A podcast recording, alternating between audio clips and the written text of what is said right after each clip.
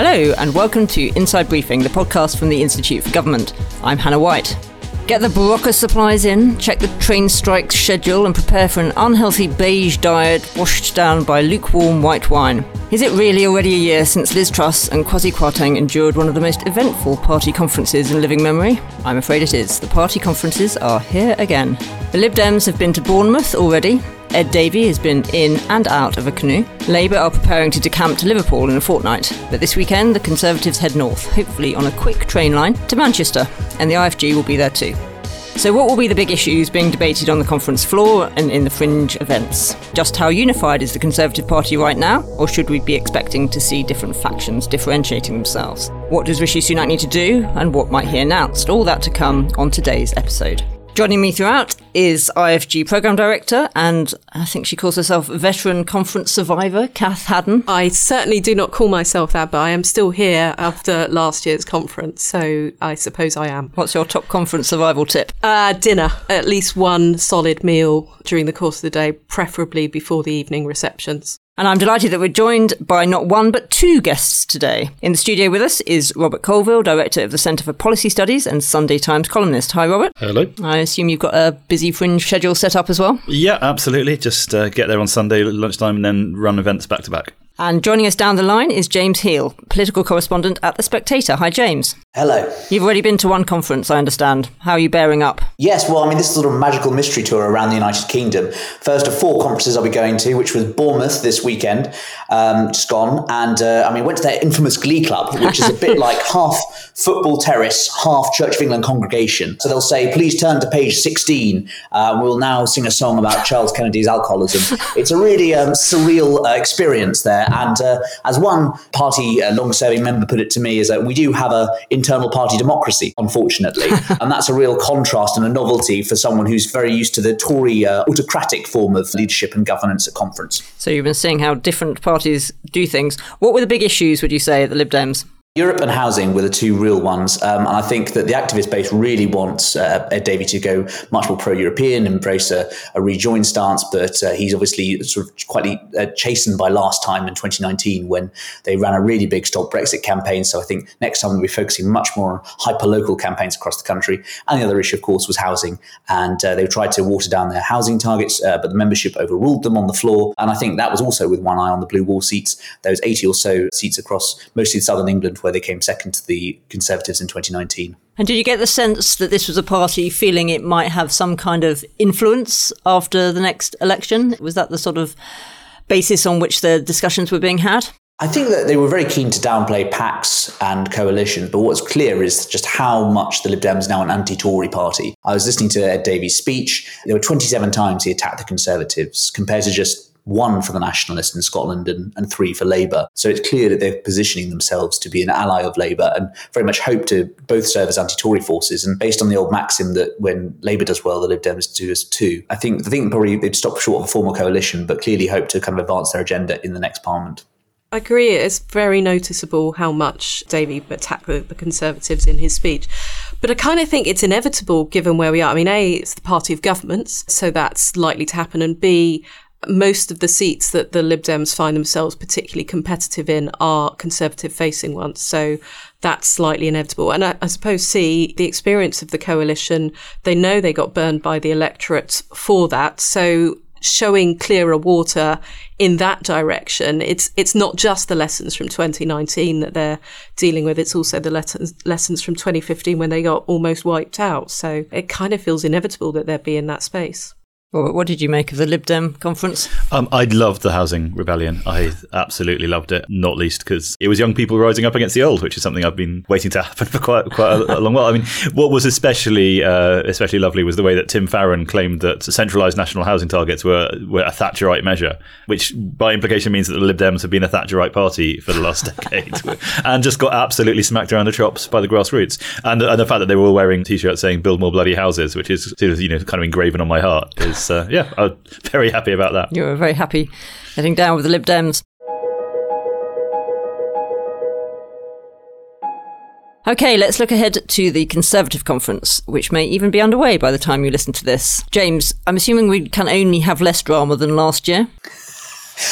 One would hope, uh, for the sake of the economy, the economy, and the country. Um, I mean, I was at last year's one, and I saw firsthand the 45p tax cut kill before my eyes. And uh, Liz Truss co-author Harry Cole had a stand-up row with the director of comms in Number Ten, back and forth in the hotel lobbies. It was um, extraordinary sights. I think it will be less than last year. Uh, I think most of what Rishi Sunak does is in opposition to what his predecessor did, and so he very much wants to present a calm, united, and stable front. But really, I think you know, I was talking to one Conservative MP last night, and they just said this is Rishi Sunak's sink or swim moment, real sort of roll of the dice here. He has all the eyes of the nation on him, all the press corps, and he wants to make a clear shift from the kind of first year in office into the second year, which is that right, we've stabilised the economy. Now we want to move forward and have some key dividing lines with Labour on values, and prove that he is, as the conference slogan says, the right person to take the long term decisions for the future of the country and the economy.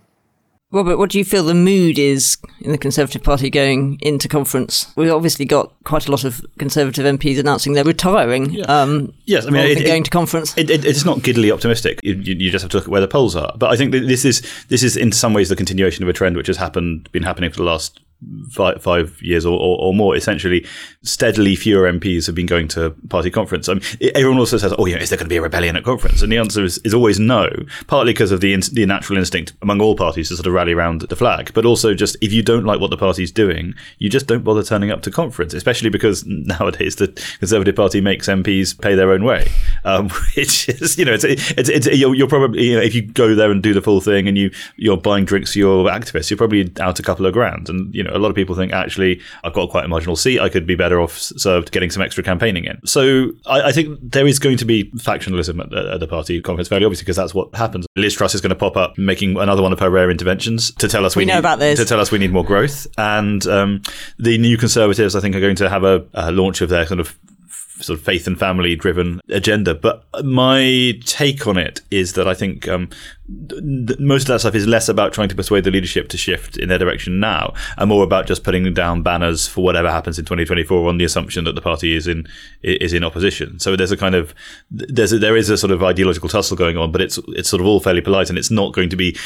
people denouncing the current leadership. It's going to be people saying you know current leadership is fantastic, but they should be doing more of our stuff. Where I slightly differ or disagree is the Conservatives are now pretty much in a sort of rolling leadership contest, just because they've had so many leaders in the last few years, and because polls being where they are, there are still parts of the Conservative Party in government and outside that are thinking about the future. And, you know, it may not be above the surface, it may just be in the backs of people's minds, but there are still people who are circling, thinking about the last leadership contest, thinking about the next one, thinking about the future of the party and so forth. And you saw this in Liz Truss as much as she said she doesn't want to be prime minister again, she doesn't want to be in number 10 again. She clearly is invested in the future of the party and trying to affect that. And presumably her appearance at party conference is part of that. Yeah, ab- absolutely. And, and, Theresa May was apparently going to be up there too. So let's hope the two of them don't actually bump into each other.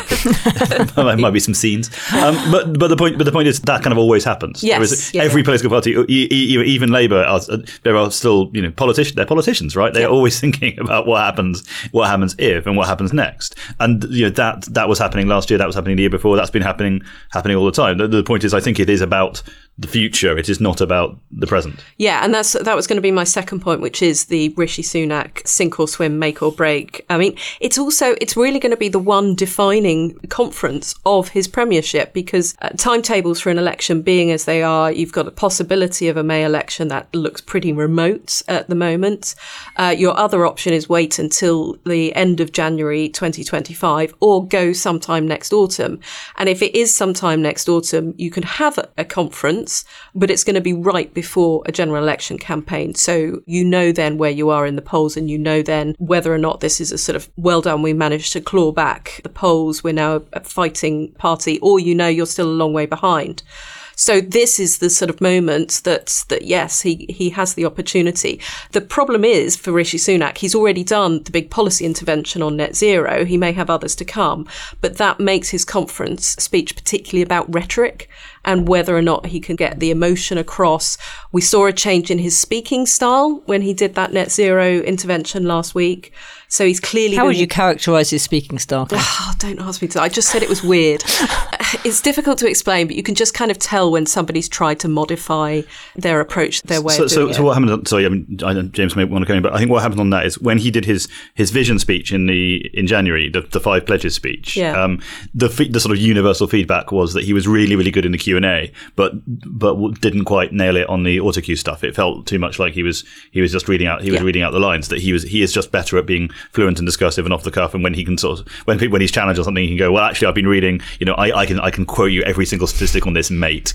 Um, so I think they've been, they've been trying to find a, a way of presenting him that, that works that feels more like his his kind of natural conversational style, which he is much better at. Do you agree with that, James? Yeah, I think that Rishi Sunak's great strength is on the micro, on the detail. He's fantastic from talking to ministers, as I understand it, on knowing the real sort of base, the nitty gritty of an argument.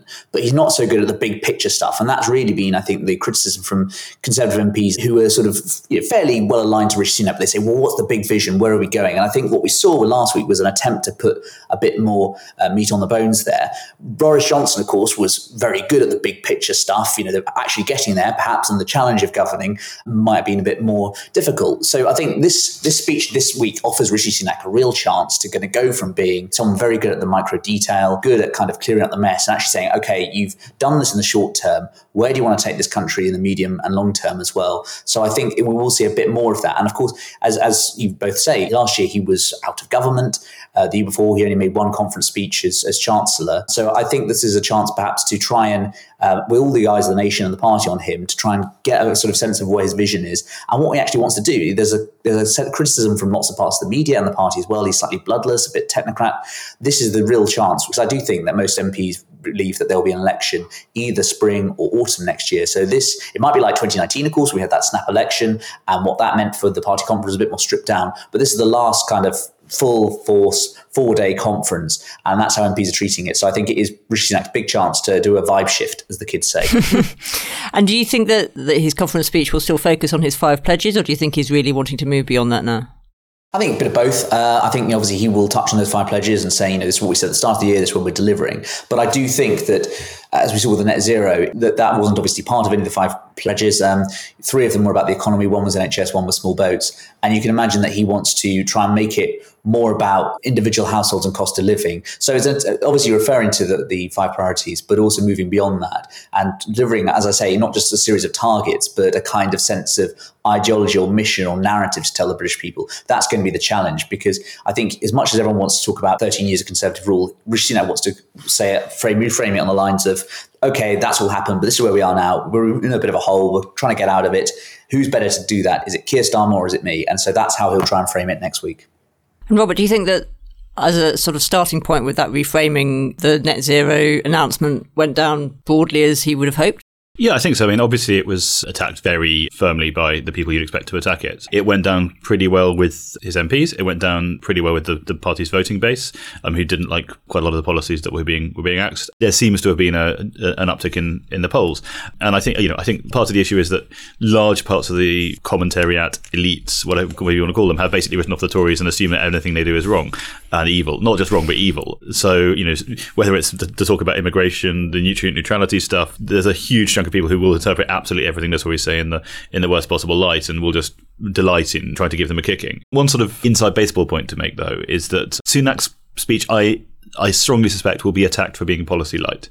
Um, because what a lot of people don't realize is that governments don't really do policy at party conferences anymore because governments have the power of the news agenda and they don't want to risk every minister making a speech and promising a pot of money and then that being overshadowed by some random thing some random person has said on the fringe or the fact that you know protesters thrown orange paint at someone or or, or something like that. So, th- so there's, there's been a, a shift over the last decade or so essentially towards conferences being much more about the narrative not just from the prime minister but from all of the individual sub ministers that said one of the interesting things I think this year um, I, is that in previous years, this got to the point where ministers were actually doing. Um, they were offered the choice between giving a set speech and doing a Q and A. I know this because I did think I've hosted about four of them. It's very sort of like you know, tell us how wonderful you are, minister, and you about all your wonderful accomplishments because you're, you're. It's like an official party thing, and I think I, I don't think that's happening anymore. Actually, I think I think um, we're going to get a lot more speeches from people rather than having these slightly kind of fringe-like panel events. Just to go back to that other point that Robert was making, Cath, so in that sense, party conference is more important for opposition parties who don't otherwise control the news agenda in the same way.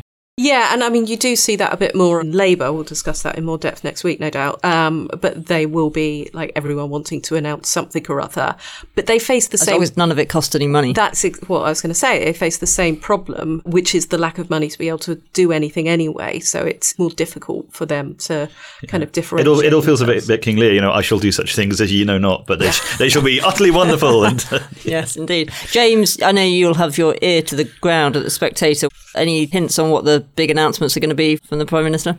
No, I think this number 10 operation really keeps its class close to its chest. Uh, and I think that actually there's a sense perhaps that after the kind of overbriefing of the last two leaders, there's a conscious decision to try and sort of play down expectations and therefore hopefully when, they, when the Prime Minister does make an intervention, have more impact that way. I suspect we're going to see things on the on schools, which obviously one of the great, I think, highlights of the past dozen years or so. And, uh, and that obviously plays into that aspiration narrative. Also more sort of further announcements, which are aiming at framing at Rishi Sunak as being on the side of ordinary voters.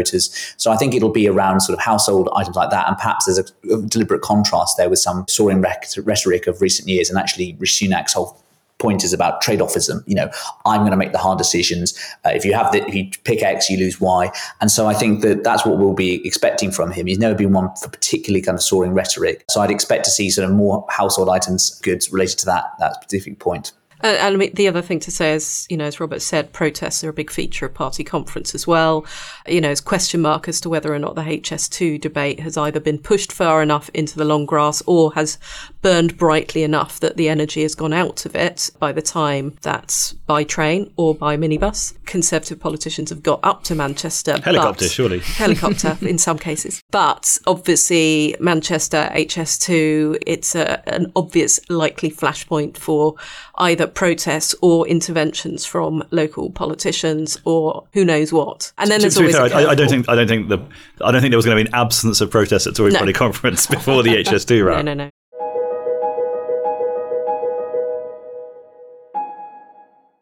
Now, here's news of something we're launching this week. We were told back in 2016 that people in this country have had enough of experts. We don't think that's true. I'm Anand Menon, Director of UK in a Changing Europe. I'm Hannah White, Director of the Institute for Government. And I'm Paul Johnson, Director of the Institute for Fiscal Studies. On our brand new podcast, The Expert Factor, we're standing up for deep knowledge and analysis as a way of helping solve Britain's problems. From the economy to the constitution, from tax to education to defence, we'll be taking an in depth look at the country's challenges and how to solve them. And of course, how to pay for it all. That's the Expert Factor. Essential analysis from three of Britain's most influential think tanks every week, wherever you get your podcasts. Yes, it's another new podcast, but yes, this one really is different.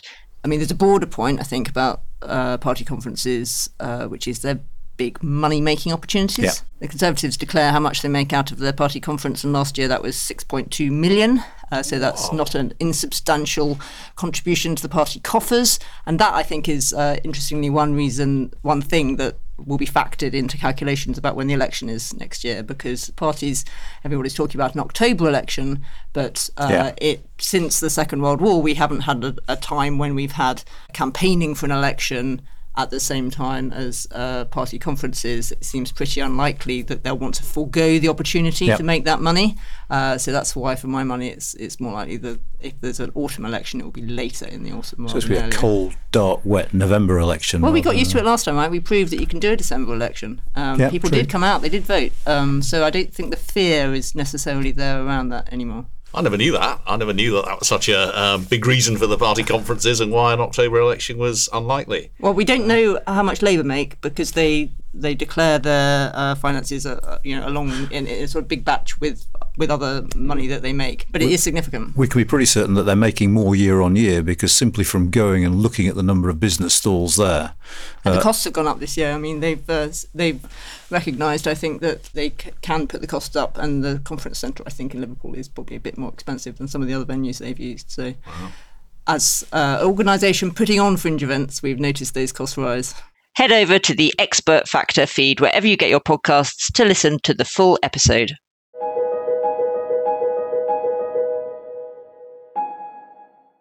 Okay, let's step away from the Prime Minister's priorities and take a look at what else is going to be going on in the party and in government. James, you co-wrote a biography of Liz Truss. She was at the IFG last week, as you may have noticed, and is going. I was there. going. Oh, I knew you were going to be speaking at the so-called Great British Growth Rally at the conference. What is she up to?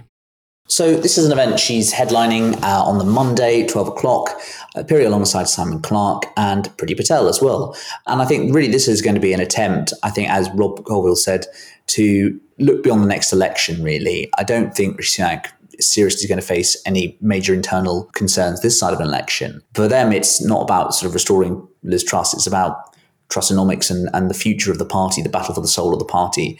Most Conservative MPs, I think, would accept there's a very good chance that they, they might lose the next election. So therefore, it comes what's going to take place after that election. And if there is, say, for instance, a spring contest and there's a summer con- election next year, hypothetically, this conference is going to be uh, a real chance to position people and position ideas. And also, I think, get a sense of where the grassroots is. I remember in 20, 2018 conference, all the events with Jacob Rees-Mogg were packed out. It was Mogmentum. around the block. Mogmentum, exactly. Him and Boris Johnson. Boris gave that speech about "Let the Lion Roar," and that was a good marker about where the membership was, who was on the up, and of course dissent with the leadership as a whole as well, because this was the Chuck Chequers conference. So I think it'll be interesting to see what events are packed out, which front benches and which kind of leading lights like Liz Truss are attracting the speakers, and I think that is a good sort of temperature check for where the membership is and who is getting people excited. As I say, which might be the last contest in government, uh, might be the last contest before leadership election. So I think with, with Liz Truss, it's really restating her own agenda. For others, it's about putting forward their own perhaps uh, leadership ambitions, but doing so in a way which isn't seen as completely undermining Rishi Sunak, but really more about laying down a marker for the future. Yeah, and, and it's interesting that James mentioned the Chuck Chequers conference. The, the, the, the word rally has a sort of particular resonance. It was a Conservative home rally on Chequers and Brexit that Boris addressed, which basically dwarfed, uh, just, just kind of knocked Theresa May. It was just very clearly counter programming. It was very clearly saying, look, this is where the grassroots are, not with you, Theresa. And so I think the hope will be that there will be such energy and enthusiasm behind the growth agenda that Rishi suddenly goes, oh gosh, I better cut taxes after all. Cath, Suella Braverman has been making headlines. I mean, we've had a pretty clear steer from number 10 that they signed off her speech, so no concerns about collective responsibility, but what's she up to? Well, yeah, I mean, it's obviously A, issues that she believes in, but contrast that with the approach that Theresa May took as Home Secretary, which was to try and keep her head down as much as possible. Obviously, Suella Braverman doesn't approach it that way. It reflects what we were talking about earlier on. If it was all signed off, it's a way of getting that energy out the way before conference. So Suella's had her, her moment in the limelight and perhaps has a, a, quieter conference. I haven't looked to see where she is, if she's got any major in conversations or fringes that she's around doing. I mean, the other conference that I remember was two years ago when Liz Truss was the person walking around with the massive entourage, everyone following her around, looking for her every move. And, and obviously, a year later, she had her one and only conference as Prime Minister. I don't know, given what, you know, Robert was saying, everyone will want to be somewhat on board with the Prime Minister and not rock the boat massively. James. On that point about uh, Suella Braverman, I think she's only doing one event other than her main speech, which is with the Common Sense Group, of blue collar Conservative MPs, and that includes the likes of Esther McVey and John Hayes. So I think that's probably her kind of wing of the party, as it were, and that will be interesting to see what she says there. And I think you're right about the point about Liz Truss in 2021 conference. She was the darling of LGBT Tories, and that really that month was when she moved up to second in the bookies' favourites to replace Boris Johnson, equal with Michael Gove, just behind Rishi Sunak. So I think this will be a good chance. And of course, remember Suella Braverman, just on that specific point, you know, last year she caused a lot of headlines with her comments about. Um, uh, Indian visas. So it'll be interesting to see if any ministers are seen as kind of deviating from the government line on it, but also not just how many events they're addressing, but also which events they're addressing and which parts of the party they're speaking to. So I think for Suella Braverman in particular, will be giving reassurance and succour to her supporters in the Common Sense group. James, can I just, uh, genuine curiosity, your thoughts on why she went to Washington to give her latest speech on immigration? Is it just because this close to party conference, she couldn't do it here? It would have been too much stealing of the limelight? I wasn't so sure myself. I mean, obviously, America, there's a sort of enormous attraction, and you saw this with Liz Truss's uh, speech earlier this year at Heritage uh, with these think tanks. I was quite surprised by that, and a number of Conservative MPs I spoke to were a little surprised too. I don't know the ins and outs of uh, why she chose to speak at the AEI. I mean, the, the obvious um, explanation, apart from the fact everyone loves going to America, is that she did actually want to start an international conversation on this because you can't change this stuff without having other countries on board. And I mean, actually, I mean, the interesting thing is that if you strip away the sort of Suella style vibes around it, what she was saying was pretty much identical to what New Labour was saying, and to what the French have said, and the, you know, and lots and lots of people in lots and lots of countries in Europe, which is that you know the, the, the, the current refugee, you know, the, the, this regime from 1951 is is not really working in an age of of um, absolutely vast people movements, um, which are which are probably going to get larger. Yes, Although I did think one billion people on the move was possibly a slight exaggeration. Well, seven. So it, it, that's actually a figure from our think tank, which was we were slightly surprised to find on every front page. Um, but no, it, I mean, so it's it's, a, it's not a billion people on the move. It's a, if you add up the people who have a theoretical, you know, who theoretically, if they got to the UK, could make a reasonable claim uh, for discrimination and persecution. It, it, does come to 780 million. We weren't saying that 780 million people are coming to the to the UK, and I don't think Suella was saying that either. I think it's just been how it's been reported then in some some places. Robert, who else should we be keeping an eye on at conference? Who else is interesting? Well, obviously the key metric is um, who is who the, the cent- IFG events. Who, who the Centre for Policy Studies have deigned to allow on the stage. Um, I, am actually it's, it's, it, is, it is a real problem because you can you know if you're hosting a a program of events. You know, you have to do some sponsored events to actually pay, pay for the whole thing. Then you have to reflect all of your policy program, and then you know, so actually, it's quite hard to find. You know, it would be just lovely to do back to back in conversation events with every cabinet minister, but you you unfortunately can't do that. The, you know, the bookies, uh, the bookies odds, the leadership contest last time. You know, that's the obvious place to, to start if you're talking about 2024. I mean, I think you know we're doing events with. I mean, Michael Gove is speaking, who's always fascinating. We're doing. i I'm doing a one on one with the Chancellor. Grant Shapps is doing several in conversations with a sort of defence theme, as you'd expect, given his his, uh, his thing. Um, Kemi Kemi Badenoch is doing our, our, our, our, evening reception. Institute of Economic Affairs and Taxpayers Alliance, who have a, a joint program. Tom Tugendhat's probably going to be, you know, James Cleverly. There's Steve Barclay. There are a lot of people who are going to be uh, around. Yeah, and, and just one other quick point. I mean, the other thing that you've got now is a lot of Conservative MPs stepping down and a lot of new candidates. And, you know, conferences are also an opportunity for prospective parliamentary candidates to start making their name if they are not already a uh, sort of major figure in. James, I, f- I feel the need to give you the opportunity for some free advertising of spectator events. Thank you. In that spirit of plugging one's own events, I would recommend the In Conversation with Kemi Badenoch on the Tuesday before the Spectator Champagne Party because I think that would be really interesting. She's the one to watch. I think that she was kind of the surprise dark horse of the summer leadership contest last year. I mean, she year. would have got everything she, interesting she wants to say out of the way at the CPS, obviously, but. Uh... okay, okay.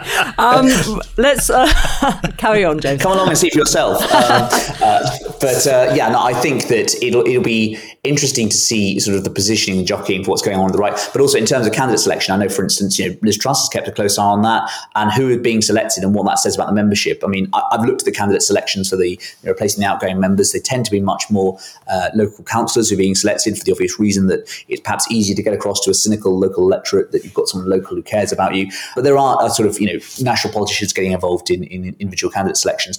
I've just finished reading Tory Wars, which was about the Hague Portillo rows before the 2001 uh, election and the subsequent leadership election after that. And it was really interesting the kind of efforts made, uh, the allegations made that, uh, but to get Michael Portillo supporters selected as candidates and what that meant, obviously, when it came down to it. And I think Michael Portillo was knocked out by one vote when it came down to the final two between Ken Clarke and uh, Duncan Smith. So it'll be interesting to see who is being selected because, of course, next time, you know, the membership will have the final say, but who the MPs get on that ballot will be crucial. Yeah, although I mean, I think um, it's worth bearing in mind within the Tory party, the Central Party has an enormous amount of power. Not so much in the sort of routine selections, but essentially, if you are an MP who is thinking of stepping down, you will probably have had a quiet word with Number Ten and said, "Look, I'm thinking of going."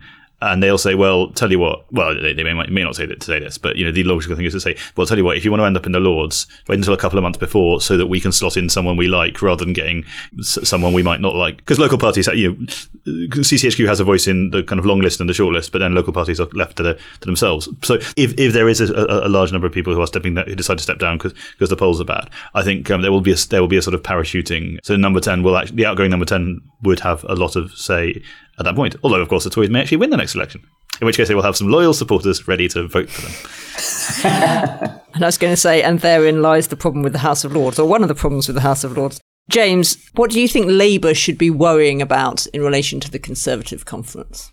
Well, I think if you look at Labour's response to policy announcement, often it is to wait and see before committing to anything. So you saw with net zero with Rishi Sunak's announcement uh, two weeks ago, Keir Starmer put out this very bland, boring tweet a couple of hours afterwards, merely talking about energy commitments. And then it wasn't until that evening, so hours later, that he decided to then say, no, we're going to keep the original timescale for, for 2030 and internal combustion engines. So, in the sense that I think Labour are really watching and waiting, there's a bit of shadow boxing going on in terms of when they should actually when they should actually commit to a policy or not. And I think we've seen a couple of U-turns. I mean, just today, backing away from what they've been doing on private schools charity charitable status.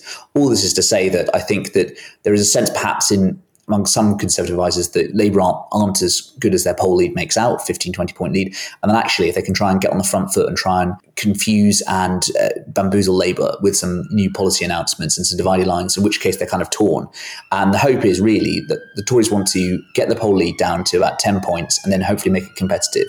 They know that the backbenchers on Keir Starmer's side are a lot more jumpy. They, they shut up when Keir Starmer's 15, 20 points ahead in the polls. But if it comes down, there'll be people who break ranks. And that's what the Conservatives want to try and portray the opposition as a divided party. So really, it'll be the key ways to kind of split Starmer's own advisors about how best to respond. I think net zero was the start of that. So it'll be trying to find those kind of key wedge issues which would divide Labour and also try and make out Rishi Sunak as being on the side of ordinary voters. And of course, we will need to remember that Labour will need at least a 10 point swing to get a majority at all. So that's a sort of closer target.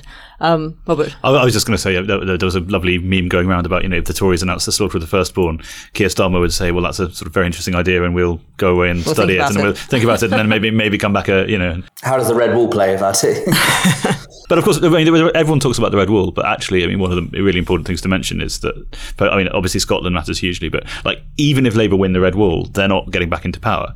Given where the parties are, and unless the SNP kind of collapses, Labour need to win some really heartland home counties, south of England seats of the kind that Blair, some of some of them that Blair even didn't didn't win, or they need the Lib Dems to do a do a, do a hell of a job in the seats that they're facing the Tories. Yeah, and Or I both. mean, it, it's the age old proviso of, you know, we could still be a year plus away and look at the last year and, and think how far things have changed. So, and then look at the year before that. I still keep remembering back to that 2021 conference where people were going around saying Boris Johnson could be here for 10 years. Yeah, but that's that's it. I think there's there's a lot less scope for people to suddenly realise that they love the Tory Party again than there was at that point for people to suddenly realise they actually hated the Tory Party. Yeah, I mean, the thing we're still, you know, you you made the point earlier about the commentariats sort of kicking the Conservatives for whatever they do. The question is whether that's actually the electorate, where the anti Conservative vote has just set in and there's very little that you can do to change it, or whether or not the green shoots of the most recent sort of poll uptick are the signs that there is still something that you can do. And I think it's going to be more like next May when we get an idea, not because of the local elections then, but just because it's going to be a bit clearer whether or not there is actually anything that Rishi Sunak can do or the wider context can do to change the electorate's position right now. Yeah, and, and uh, just the parallel with 97. What happens in 97 is not a massive swing of support towards Labour. It's basically Blair seeming safe enough for Tory voters to stay home. It's Yeah. the, between 92 and 97. It's not the Labour vote that changes hugely. It's, it's the Tory vote. So so in some ways, perhaps the the stuff about net zero and all the rest of it now is is not just about trying to dividing lines. It's trying to present an energising choice to those agnostic Tories who think, oh, well, we might as well get a Labour government and it won't make much difference. So what we're basically saying is that despite saying it's make or break for Rishi Sunak, the conference may make no difference whatsoever, either because it takes longer or because conference speeches don't really get listened to by the public. Well, that's a good place to end, I think. Thank you so much to Cath Haddon and especially to Robert Colville and James Heale. Really great to have you both here today, and perhaps we'll see you in Manchester. You can find all our podcasts at iTunes, Spotify, and all major platforms, and do please leave us a review. We would love both a pre and post conference poll bounce, please. And check out our website too. You'll find our new report on NHS funding, written by our senior fellow Nick Timmins, all our commentary on the Conservative Conference, and details of our exciting programme of events. Yes, we have lots of exciting events too, at the Conservative and then Labour conferences, as well as all the events we'll be holding here in London. But for now, we're off on the road, as is the Conservative Party. Have a great weekend, everyone.